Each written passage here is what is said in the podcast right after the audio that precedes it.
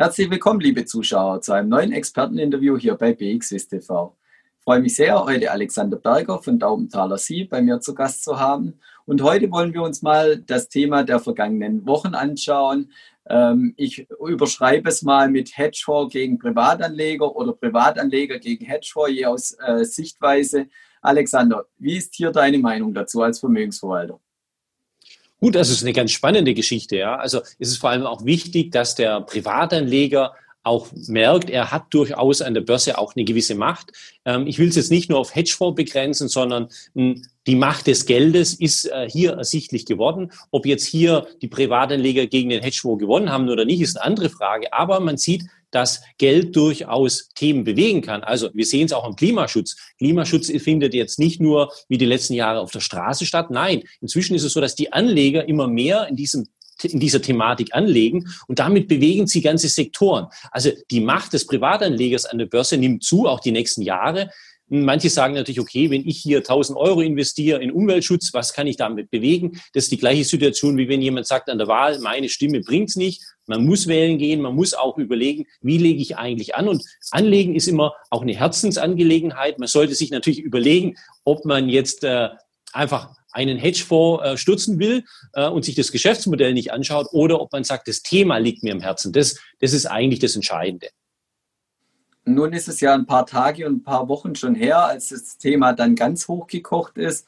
Und wenn man sich jetzt die Aktien, die es dann äh, letztendlich betroffen hat, GameStop, Nokia oder auch BlackBerry im Nachgang anschaut, haben da alle Privatanleger dann auch tatsächlich Geld verdient oder ähm, ist es der Schuss nach hinten losgegangen? Also es haben sicher einige viel Geld verdient und es haben auch leider viel auch Geld verloren. Ähm, es ist das ist genau hier passiert. Manche sind einfach auf den Trend aufgesprungen, haben gesagt, okay, wir möchten gegen den Hedgefonds, der im Übrigen tatsächlich ein Spekulations-Hedgefonds ist, der aber nicht in der Oberliga mitspielt, der hat 13 Milliarden gehabt zum Jahresanfang.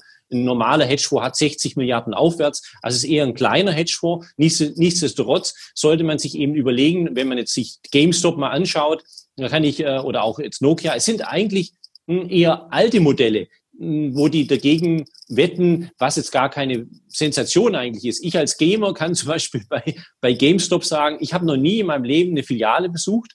Ich, auch jetzt wenn, Sie haben natürlich einen unwahrscheinlichen Marketing-Effekt bekommen durch das Ganze. Jeder kennt die Firma auf einmal. Aber auch die Umstellung auf Online, wenn ich das an mich persönlich denke, ich würde jetzt auch nicht im Online-Shop ein Spiel kaufen, sondern ich mache meine Xbox an oder es gibt ja auch noch äh, die PlayStation natürlich. Ich gehe in den Online-Shop, bestelle und das sollte ich mich als Anleger immer überlegen, ist das Geschäftsmodell eigentlich noch tragfähig? Und wenn nicht, dann sollte ich eigentlich gar nicht sagen, ich spekuliere hier mit, um mal hier die schnellen, den schnellen Euro, Schweizer Franken zu machen, was auch immer, sondern ich würde es nur mitmachen, wenn ich überzeugt bin davon, dass GameStop einfach eine coole Aktie ist und nach vorne geht. Zum Beispiel, also wie gesagt, bei Nokia haben wir das gleiche als Beispiel, ist eigentlich ein veraltetes Geschäftsmodell ähm, und dann sollte ich mir überlegen, möchte ich da reingehen überhaupt?